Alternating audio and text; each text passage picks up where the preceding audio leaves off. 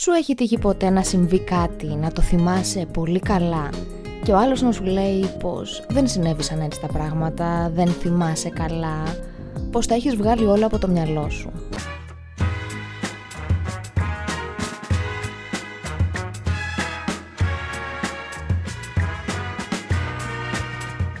Καλώς ήρθες στο podcast Lukini Project. Είμαι η Λουκία Μιτσάκου, είμαι σύμβουλος προσωπικής ανάπτυξης και life coach και αυτό είναι ένα podcast προσωπικής ανάπτυξης που έχει σκοπό να προσφέρει έμπνευση και ψυχική ενδυνάμωση και μιλάμε για τεχνικές και εργαλεία που μας βοηθούν να βελτιώσουμε την ποιότητα της ζωής μας. Το Lukini Project έχει ως σκοπό να κάνει τον κόσμο καλύτερο με το να γνωρίσουμε καλύτερα τον εαυτό μας και φυσικά να μην ξεχνάμε πως πάντα υπάρχει λόγος για να χαμογελάμε.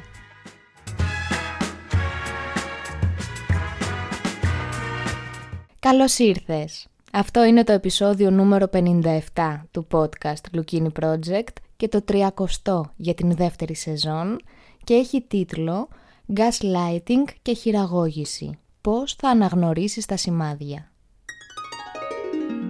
Σου έχει τύχει ποτέ να συμβεί κάτι, να το θυμάσαι πολύ καλά και ο άλλος να σου λέει πως δεν συνέβησαν έτσι τα πράγματα, δεν θυμάσαι καλά, πως τα έχεις βγάλει όλα από το μυαλό σου. Ο άλλος δεν το είπε ποτέ αυτό, δεν το έκανε ποτέ, εσύ δεν θυμάσαι καλά. Μήπως έχεις τρελαθεί, μήπως είσαι πολύ κουρασμένος και ταλαιπωρημένος και το μυαλό σου έχει μπερδευτεί. Μήπως υπερβάλλεις. Γιατί ξέρεις κάτι, πολλοί κόσμος πιστεύει ότι υπερβάλλεις και δεν σε πιστεύει όταν λες τέτοια πράγματα. Σου έχει τύχει λοιπόν κάποιος να προσπαθεί να σε κάνει να αμφισβητήσεις την πραγματικότητα και τις αναμνήσεις σου και να σε κάνει να αμφιβάλλεις για τον εαυτό σου; Τότε μπορεί να έχεις υπάρξει θύμα gaslighting. Επίσης μπορεί να βρίσκεσαι σε μία σχέση τώρα ή στο παρελθόν που να σε κάνει να νιώθεις άσχημα, να νιώθεις μπερδεμένος, αλλά να μην μπορείς να εντοπίσεις την αιτία γιατί συμβαίνει αυτό. Και όσο προσπαθείς να καταλάβεις τι αισθάνεσαι και γιατί το αισθάνεσαι, να καταλήγεις ότι εσύ είσαι πάντα το πρόβλημα και όχι ο σύντροφός σου, η σύντροφός σου. Σήμερα θέλω να μιλήσουμε για ένα εξαιρετικά σημαντικό θέμα Θέλω όταν τελειώσεις αυτό το επεισόδιο να γνωρίζεις τι είναι το gaslighting και με ποιους τρόπους, με ποιες συμπεριφορές και με ποιες λέξεις κάποιος προσπαθεί να σε χειραγωγήσει και να σε κάνει να αμφιβάλλεις για τον εαυτό σου, για τα συναισθήματά σου, για τις αναμνήσεις σου, με σκοπό να σε χειρίζεται εύκολα. Να ξεκινήσουμε όμως από τα βασικά. Τι είναι όμως το gaslighting, το έχεις ακούσει ποτέ; Συνήθως δεν το μεταφράζουμε, χρησιμοποιούμε έτσι τον αγγλικό όρο. Το gaslighting είναι ένα είδος ψυχολογικής χειραγώγησης, ένα είδος ψυχολογικής κακοποίησης. Μία, θα λέγαμε, συστηματική διανοητική σύγχυση, μια πλήση εγκεφάλου. Συμβαίνει όταν κάποιος σε κάνει να αμφισβητείς την πραγματικότητα, τη λογική σου, τις αναμνήσεις σου, την ορθότητα της σκέψης σου, ακόμα και να αμφισβητείς αν είσαι ψυχικά υγιής ή όχι. Ως αποτέλεσμα μπορεί να νιώθεις μπερδεμένος, να έχεις πολύ στρες, να αμφιβάλλεις για τη λογική σου και για τα συναισθήματά σου και να μην εμπιστεύεσαι τον εαυτό σου και την κρίση σου. Κάποιος που χρησιμοποιεί τεχνικές gaslighting σε μπερδεύει συνεχώς και σου μειώνει την εμπιστοσύνη που έχεις στον εαυτό σου και στην κρίση σου και στο πώς βλέπεις τον κόσμο. Και πρόκειται για μια συμπεριφορά που γίνεται εσκεμένα, δεν γίνεται τυχαία, ούτε κατά λάθος. Ο άνθρωπος αυτός προσπαθεί να σε χειραγωγήσει για να μπορεί να σε χειρίζεται χωρίς προβλήματα, χωρίς εμπόδια, χωρίς να φέρνεις αντιρρήσεις για να έχει την εξουσία και για να μην αλλάξει η δυναμική της σχέσης. Και πολύ συχνά οι άνθρωποι που χρησιμοποιούν τέτοιου είδους τεχνικές χειραγώγησης είναι άνθρωποι με ναρκισιστική διαταραχή προσωπικότητας. Το gaslighting σε κάνει να χάνεις την εμπιστοσύνη στον εαυτό σου, στην κρίση σου, στην εγκυρότητα των συναισθημάτων σου και στον τρόπο που βλέπεις τον κόσμο. Επομένως, μπορούμε να πούμε με σιγουριά πως πολύ πιο επιρρεπείς να πέσουν θύμα gaslighting είναι εκείνοι που βρίσκονται σε μια φάση της ζωής τους που δεν έχουν πολύ μεγάλη εμπιστοσύνη στον εαυτό τους. Αυτό δηλαδή δεν είναι τόσο θέμα χαρακτήρα με την έννοια ότι όλοι περνάμε και θα περάσουμε τέτοιες φάσεις στη ζωή μας, όπου δεν έχουμε τόσο μεγάλη εμπιστοσύνη στον εαυτό μας. Τότε είναι πολύ σημαντικό να προσέχουμε γιατί τότε είμαστε και πιο επιρρεπείς να γίνουμε θύματα τέτοιων συμπεριφορών. Γι' αυτό είναι και τόσο σημαντικό θέμα η αυτογνωσία, γιατί όσο καλύτερα γνωρίζεις τον εαυτό σου, όσο περισσότερο έχεις μάθει να σε εμπιστεύεσαι, τόσο πιο δύσκολα μπορείς να πέσεις θύμα τέτοιων τεχνικών χειραγώγησης. Γι' αυτό είναι εξαιρετικά σημαντικό να ασχολούμαστε πρακτικά με την προσωπική μας ανάπτυξη και να αποκτούμε αυτογνωσία. Σημείωση.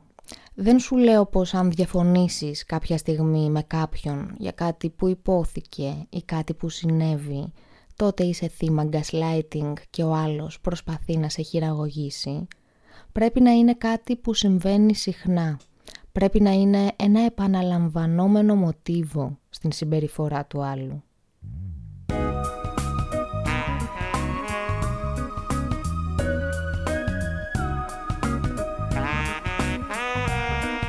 Σε τι είδους σχέσεις συναντούμε τον gaslighting? Πριν σου μιλήσω για διαφορετικού είδους σχέσεις, θέλω να σου πω πως πολύ συχνά το συναντούμε κοινωνικά με μία έμφυλη διάσταση. Τι εννοώ, ακούστηκε περίεργο; Εννοώ πως συχνά ως μέθοδος χειραγώγησης έχει ως αποδέκτη την γυναίκα και χρησιμοποιούνται στερεότυπα του τύπου οι γυναίκες είναι πολύ συναισθηματικές και δεν μπορούν να ελέγξουν τα συναισθήματά τους, οι γυναίκες είναι ιστερικές, οι γυναίκες είναι υπερβολικές, μην τις πιστεύεις και τέτοιου είδους πράγματα. Πάμε να δούμε τα είδη των σχέσεων. Νούμερο 1. Πολύ συχνά το συναντούμε σε συντροφικές ερωτικές σχέσεις. Αυτό είναι το πιο συχνό. Και μπορεί να συμβαίνει με ακραίες μορφές. Δηλαδή ως μέθοδος χειραγώγησης μπορεί να συμβαίνει σε περιπτώσεις όπου υπάρχει ενδοοικογενειακή βία και ουσιαστικά αποτρέπει το θύμα να ζητήσει βοήθεια και υποστήριξη. Σε αυτές τις περιπτώσεις συντροφικών σχέσεων όπου υπάρχει ενδοοικογενειακή βία Μπορεί ο σύντροφός σου να σε αποκαλεί τρελή, να σου λέει πως έχεις χάσει τα λογικά σου, να σε απειλεί πως θα πει σε όλους πως είσαι τρελή και δεν θα μπορείς να βλέπεις τα παιδιά σου και τέτοιου είδους πράγματα. Όμως μπορεί να συμβαίνει και πολύ πιο υπόγεια, να μην το καταλαβαίνεις τόσο εύκολα, να μην κάνει τόσο μπαμ. Δηλαδή μπορεί ανα πάσα στιγμή ο άνθρωπος που έχεις δίπλα σου να σε κάνει να αμφιβάλλεις για εσένα και για τη σκέψη σου και για τον τρόπο που βλέπεις τα πράγματα. Μπορεί να σε κάνει να νιώθεις πως είσαι υπερβολικά ευαίσθητος άνθρωπος και εσύ είσαι πάντα το πρόβλημα. Και κάτι εξαιρετικά σημαντικό. Στις συντροφικές σχέσεις, αυτός που προσπαθεί να σε χειραγωγήσει, μπορεί, υπάρχει μεγάλη πιθανότητα να σε απομονώσει σταδιακά από την οικογένειά σου και τους φίλους σου και όποιον σε νοιάζεται και σε αγαπάει, ώστε να μείνεις μόνος σου και να μπορεί να σε χειρίζεται. Αν δεις λοιπόν ότι έχεις απομονωθεί εντελώς σε μια σχέση επειδή η οικογένειά σου δεν θέλει το καλό σου και οι φίλοι σου αυτοί δεν σου ταιριάζουν, δεν είναι το επίπεδο σου και οι συνάδελφοι είναι πολύ βαρετοί τύποι και θέλουν να σου πάρουν τη θέση. Σου λέω ότι μπορεί να ακούς από έναν άνθρωπο δίπλα σου που να σε κάνει σιγά σιγά να απομονωθείς. Ο σκοπός που θέλει να σε κάνει να απομονωθείς είναι ώστε να είναι ο μόνος άνθρωπος που έχεις στη ζωή σου. Αν λοιπόν το εντοπίσεις αυτό, είναι εξαιρετικά σημαντικό προειδοποιητικό σημάδι ότι μπορεί να βρίσκεσαι σε μια κακοποιητική σχέση και όταν φτάσουμε σε τέτοιο σημείο είναι πιθανό να αρχίσει να γίνεται και βία αυτή η σχέση και σωματικά κακοποιητική πολύ σύντομα. Επομένως θέλω να το άμα μπορείς να πατήσεις ένα πώς, να πας λίγο πίσω, να το ακούσεις 25 φορές αυτό το τελευταίο κομμάτι. Αν νιώθεις ότι έχεις απομονωθεί εντελώς από οποιονδήποτε άνθρωπο αγαπούσες και σε αγαπούσε, θέλω να κάτσεις να σκεφτείς σοβαρά το τι συμβαίνει και αν είναι για το καλό σου. Νούμερο 2. Να φύγουμε από τις ερωτικές σχέσεις, να δούμε ένα παράδειγμα για τις οικογενειακές σχέσεις Γιατί gaslighting μπορεί να κάνει ένας γονιός στο παιδί του. Μπορεί να το παραμέλησε ή να το κακοποίησε ψυχολογικά ή ακόμα και σωματικά. Και τώρα να έρχεται ως ενήλικα στο παιδί να τον αντιμετωπίσει και να του το λέει, αλλά ο γονιός να το αρνείται και να του λέει πως δεν θυμάται καλά, πως οι αναμνήσεις του δεν είναι σωστές και πως τα έχει βγάλει όλα από το μυαλό του. Ο γονιός μπορεί να πάρει τον ρόλο του θύματος, το θύμα που έκανε ό,τι καλύτερο μπορούσε για το παιδί του. Και τώρα το παιδί έρχεται να τον κατηγορήσει γιατί δεν έχει σεβασμό και γιατί δεν είναι ευγνώμων για όλα όσα του έδωσε. Ο γονιός μπορεί να λέει στο παιδί πως είναι υπερβολικά ευαίσθητο και πως πρέπει να σκληρύνει και πως όλα τα παιδιά έτσι μεγάλωσαν και βγήκαν μια χαρά. Εσύ μόνο παραπονιέσαι τώρα γιατί δεν είσαι αρκετά δυνατός χαρακτήρας. Και έτσι το παιδί, ενήλικας πια γιατί είπαμε ως ενήλικας συνήθως θα κάνεις τέτοιου είδους συζητήσεις, θα νιώσει ακόμα χειρότερα και θα μειωθεί ακόμα περισσότερο η εμπιστοσύνη που έχει στον εαυτό του. Νούμερο 3. Το gaslighting μπορούμε να το συναντήσουμε σε οποιαδήποτε σχέση.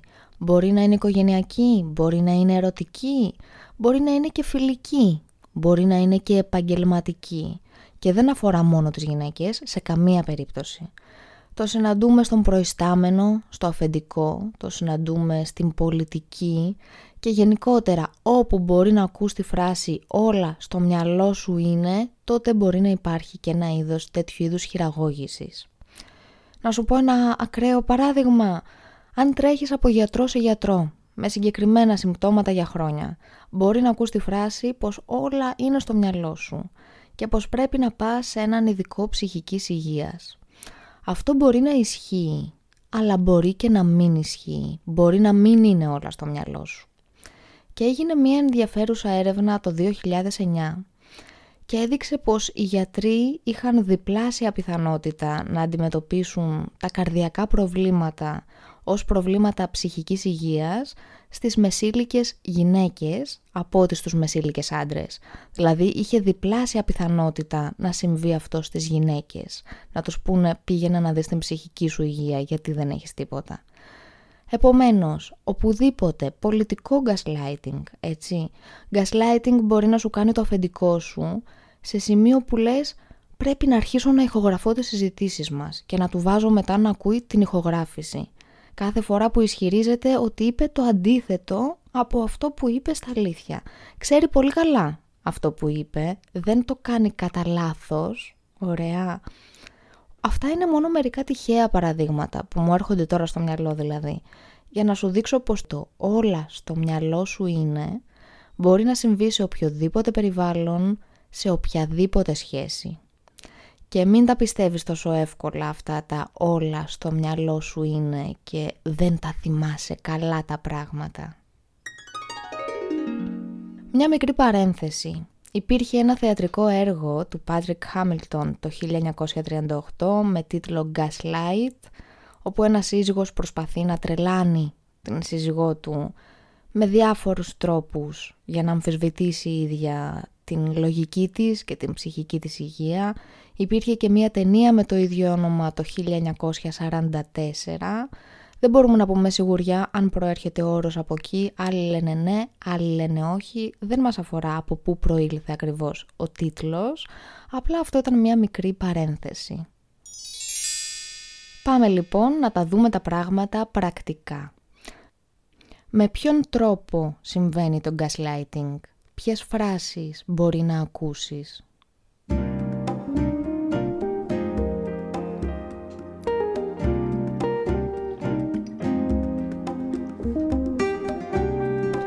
Νούμερο 1.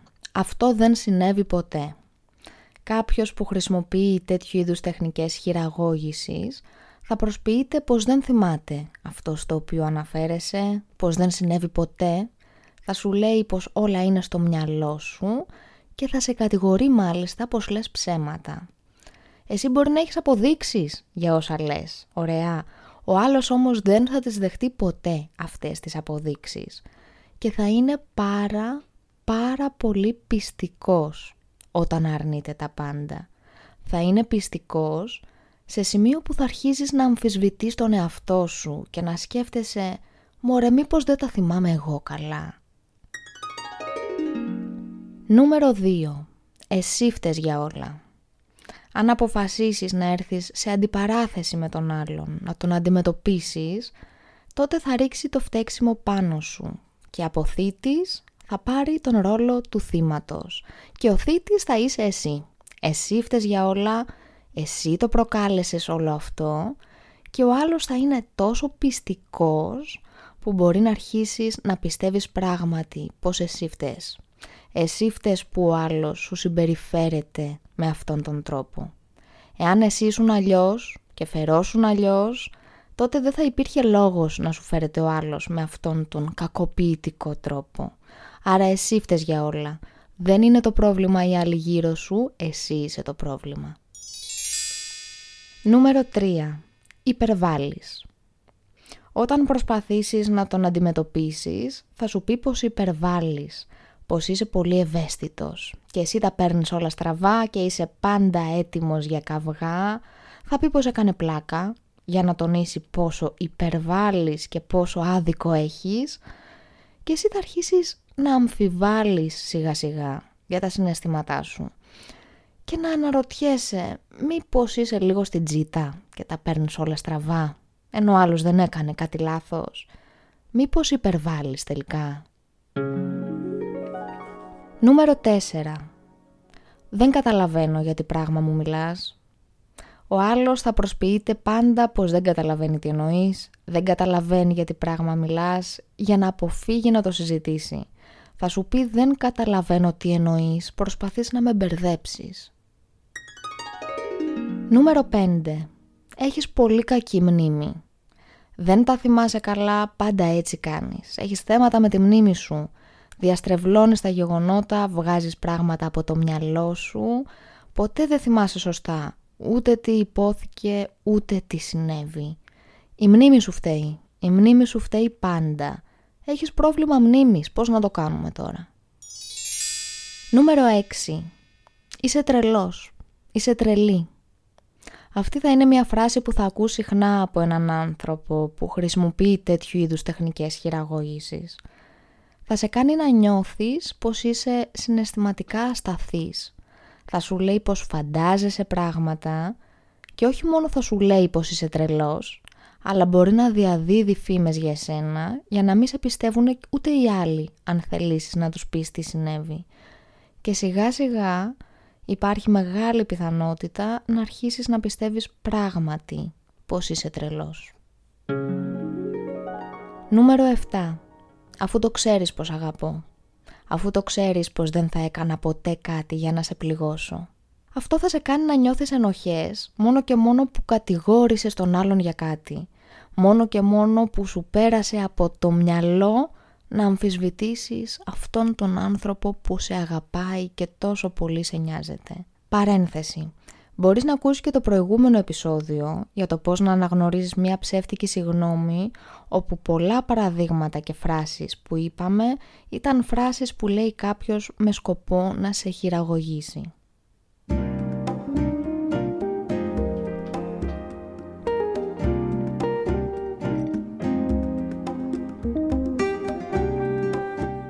Μια ανακεφαλαίωση. Ποια σημάδια να προσέξεις; Αμφιβάλλεις συνέχεια για τον εαυτό σου και για την κρίση σου και για τον τρόπο που σκέφτεσαι και για τον τρόπο που βλέπεις τα πράγματα. Σε έχουν πείσει πως είσαι υπερβολικά ευαίσθητος άνθρωπος, γι' αυτό τα παίρνεις όλα στραβά, ενώ δεν σου έχει κάνει κανείς κάτι κακό. Είσαι σε μια σχέση που νιώθεις συχνά πως είσαι τρελός πως δεν μπορείς να ελέγξεις τα συναισθήματά σου και μάλλον τρελαίνεσαι, ενώ ο άλλος είναι πολύ καλός σύντροφος, άρα φταίς εσύ. Ζητά συνέχεια συγγνώμη για ό,τι συμβαίνει, γιατί θεωρείς πως φταίς εσύ για όλα. Δικαιολογείς κακοποιητικές συμπεριφορές του συντρόφου σου ή των γονιών σου ή των φίλων σου και λες ότι δεν κάνουν κάτι κακό. Ακόμα κι αν πολλοί άνθρωποι που προσπαθούν να σε προστατέψουν σου λένε το αντίθετο δεν νιώθεις όμορφα, δεν νιώθεις χαρά, αισθάνεσαι πως κάτι δεν πάει καλά, πως κάτι φταίει, αλλά δεν μπορείς να το εξηγήσεις, δεν μπορείς να το βάλεις σε λέξεις, δεν καταλαβαίνεις τι συμβαίνει. Τι μπορείς να κάνεις; Πρώτα πρέπει να αναγνωρίσεις τα σημάδια και να εντοπίσεις το πρόβλημα. Να εντοπίσεις αυτήν την κακοποιητική συμπεριφορά, την χειριστική συμπεριφορά. Στη συνέχεια είναι πολύ σημαντικό να δώσεις τον εαυτό σου την άδεια να νιώσει όπως νιώθει. Γιατί αυτό μας κάνει. Μας κάνει να αμφιβάλλουμε για τα συναισθήματά μας και για την εγκυρότητά τους. Επομένως να θυμάσαι πως τα συναισθήματά σου είναι έγκυρα και δώσε στον εαυτό σου την άδεια να νιώσεις όπως νιώθεις. Έχεις δικαίωμα να νιώθεις όπως νιώθεις. Μίλησε με ανθρώπους που εμπιστεύεσαι και πάρε και μια δεύτερη γνώμη για όλα αυτά που σου λέει ο άνθρωπος που υποπτεύεσαι πως προσπαθεί να σε χειριστεί. Άκου την οπτική ανθρώπων που εμπιστεύεσαι, μίλησε με κάποιον ειδικό που θα δει τα πράγματα αντικειμενικά. Το τι θα κάνεις με αυτή τη σχέση είναι καθαρά δική σου απόφαση. Θέλω όμως να θυμάσαι κάτι εξαιρετικά σημαντικό. Δεν αξίζει τον κόπο να χάσεις τον εαυτό σου και την εμπιστοσύνη στον εαυτό σου και στο μυαλό σου και στον τρόπο που βλέπεις τον κόσμο. Δεν αξίζει να τα χάσεις όλα αυτά για να βρεις κάποιον άλλον. Δεν αξίζει να χάσεις τον εαυτό σου για να βρεις κάποιον άλλον. Ποτέ. Δεν υπάρχει απολύτως καμία εξαίρεση. Τι μπορείς να απαντήσεις να σου πω πρώτα πως δεν χρειάζεται να απαντήσεις, δεν υπάρχει κάποιος πραγματικός διάλογος εκείνη τη στιγμή. Δεν χρειάζεται να απαντήσεις, μπορείς να απομακρυνθείς. Μπορώ να σου δώσω όμως μερικά παραδείγματα, όχι για να τα πεις όπως είναι, για να καταλάβεις το σκεπτικό και να φτιάξεις ένα δικό σου που θα σε εκφράζει. Τα συναισθήματά μου δεν είναι διαπραγματεύσιμα. Δεν διαπραγματεύομαι τα συναισθήματά μου, έτσι νιώθω. Ε, ναι, σε άκουσα πολλές φορές, αλλά δεν με πείθεις. Ακόμα διαφωνώ, ακόμα πιστεύω πως τα πράγματα δεν έγιναν έτσι. Ξέρω πολύ καλά τι άκουσα, ξέρω πολύ καλά τι συνέβη, ήμουν μπροστά. Ευχαριστώ πολύ.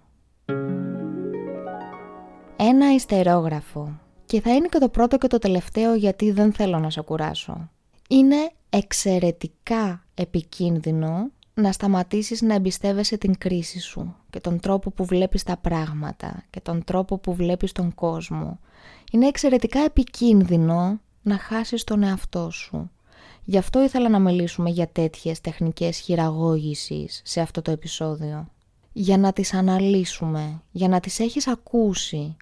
Γιατί αν δεν ξέρεις ότι υπάρχουν, δεν θα υποψιαστείς ποτέ πως δεν είσαι εσύ το πρόβλημα δεν θα υποψιαστείς ποτέ πως κάποιος σε χειραγωγεί για να μην αλλάξει η δυναμική της σχέσης σας και για να μπορεί να έχει την εξουσία που θέλει να έχει πάνω σου και να μπορεί να σε χειρίζεται.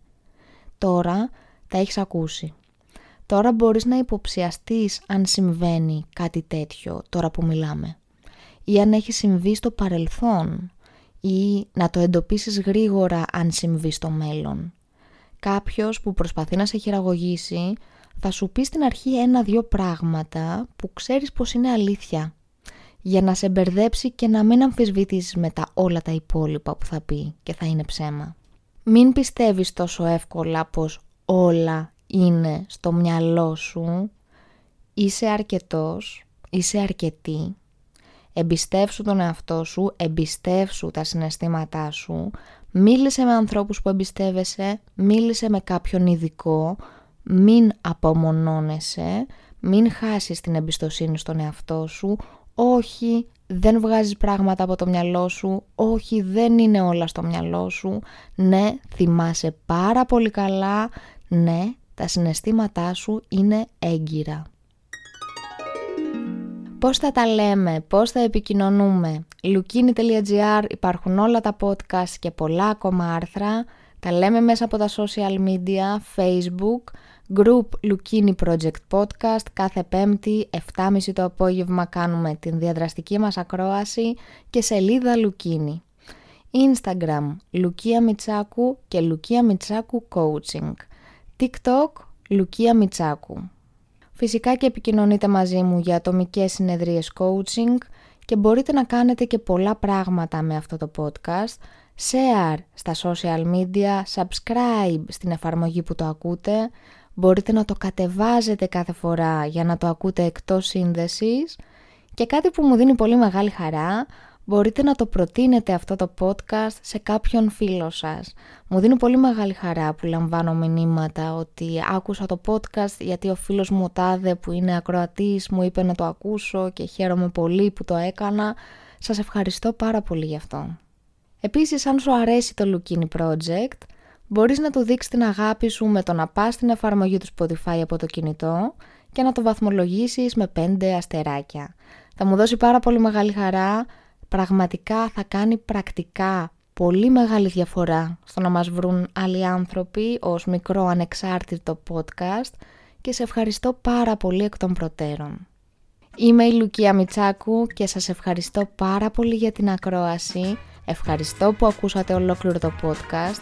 Ευχαριστώ που με εμπιστεύεστε με τον χρόνο σας. Το σέβομαι απεριόριστα, δεν το θεωρώ καθόλου δεδομένο και είμαι πραγματικά πολύ ευγνώμων και πολύ ενθουσιασμένη γι' αυτό. Χαίρομαι που φτιάξατε χρόνο για να ασχοληθείτε με την προσωπική σας ανάπτυξη και μάλιστα με τόσο δύσκολα θέματα σαν αυτό που αναλύσαμε σήμερα που είναι ένα δύσκολο θέμα, ένα βαρύ θέμα ένα πολύ σημαντικό όμως θέμα για την καθημερινότητά μας. Ένα μεγάλο μπράβο από εμένα, ένα τεράστιο ευχαριστώ για όλα. Τα λέμε πάλι την Τρίτη με το καινούριο μας επεισόδιο που θα είναι το τελευταίο επεισόδιο για την δεύτερη σεζόν. Θα κάνουμε διακοπές για το καλοκαίρι. Κατά τη διάρκεια θέλω να μου στέλνετε θέματα που σας ενδιαφέρουν. Θα φτιάξω μια μεγάλη λίστα το καλοκαίρι με ό,τι θέλετε να ακούσουμε από Σεπτέμβρη. Τα λέμε λοιπόν την Τρίτη με το τελευταίο επεισόδιο για την δεύτερη σεζόν. Να είστε καλά, να προσέχετε τον εαυτό σας, να θυμάστε πως είστε αρκετοί, να θυμάστε πως όχι δεν είναι όλα στο μυαλό σας και να μην ξεχνάμε πως πάντα υπάρχει λόγος για να χαμογελάμε. Και από εμένα, φίλοι, μεγάλο.